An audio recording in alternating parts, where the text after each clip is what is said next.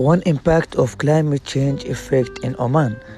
The increase in greenhouse gas emissions from human activities is one of the most important cases of climate change in the Sultanate of Oman. Most greenhouse gases are emitted from burning fossil fuels in cars and factories, especially carbon dioxide, which is the most responsible for global warming. This gas contributed greatly to the formation of hurricanes, as many hurricanes formed in the Arabian Sea this year.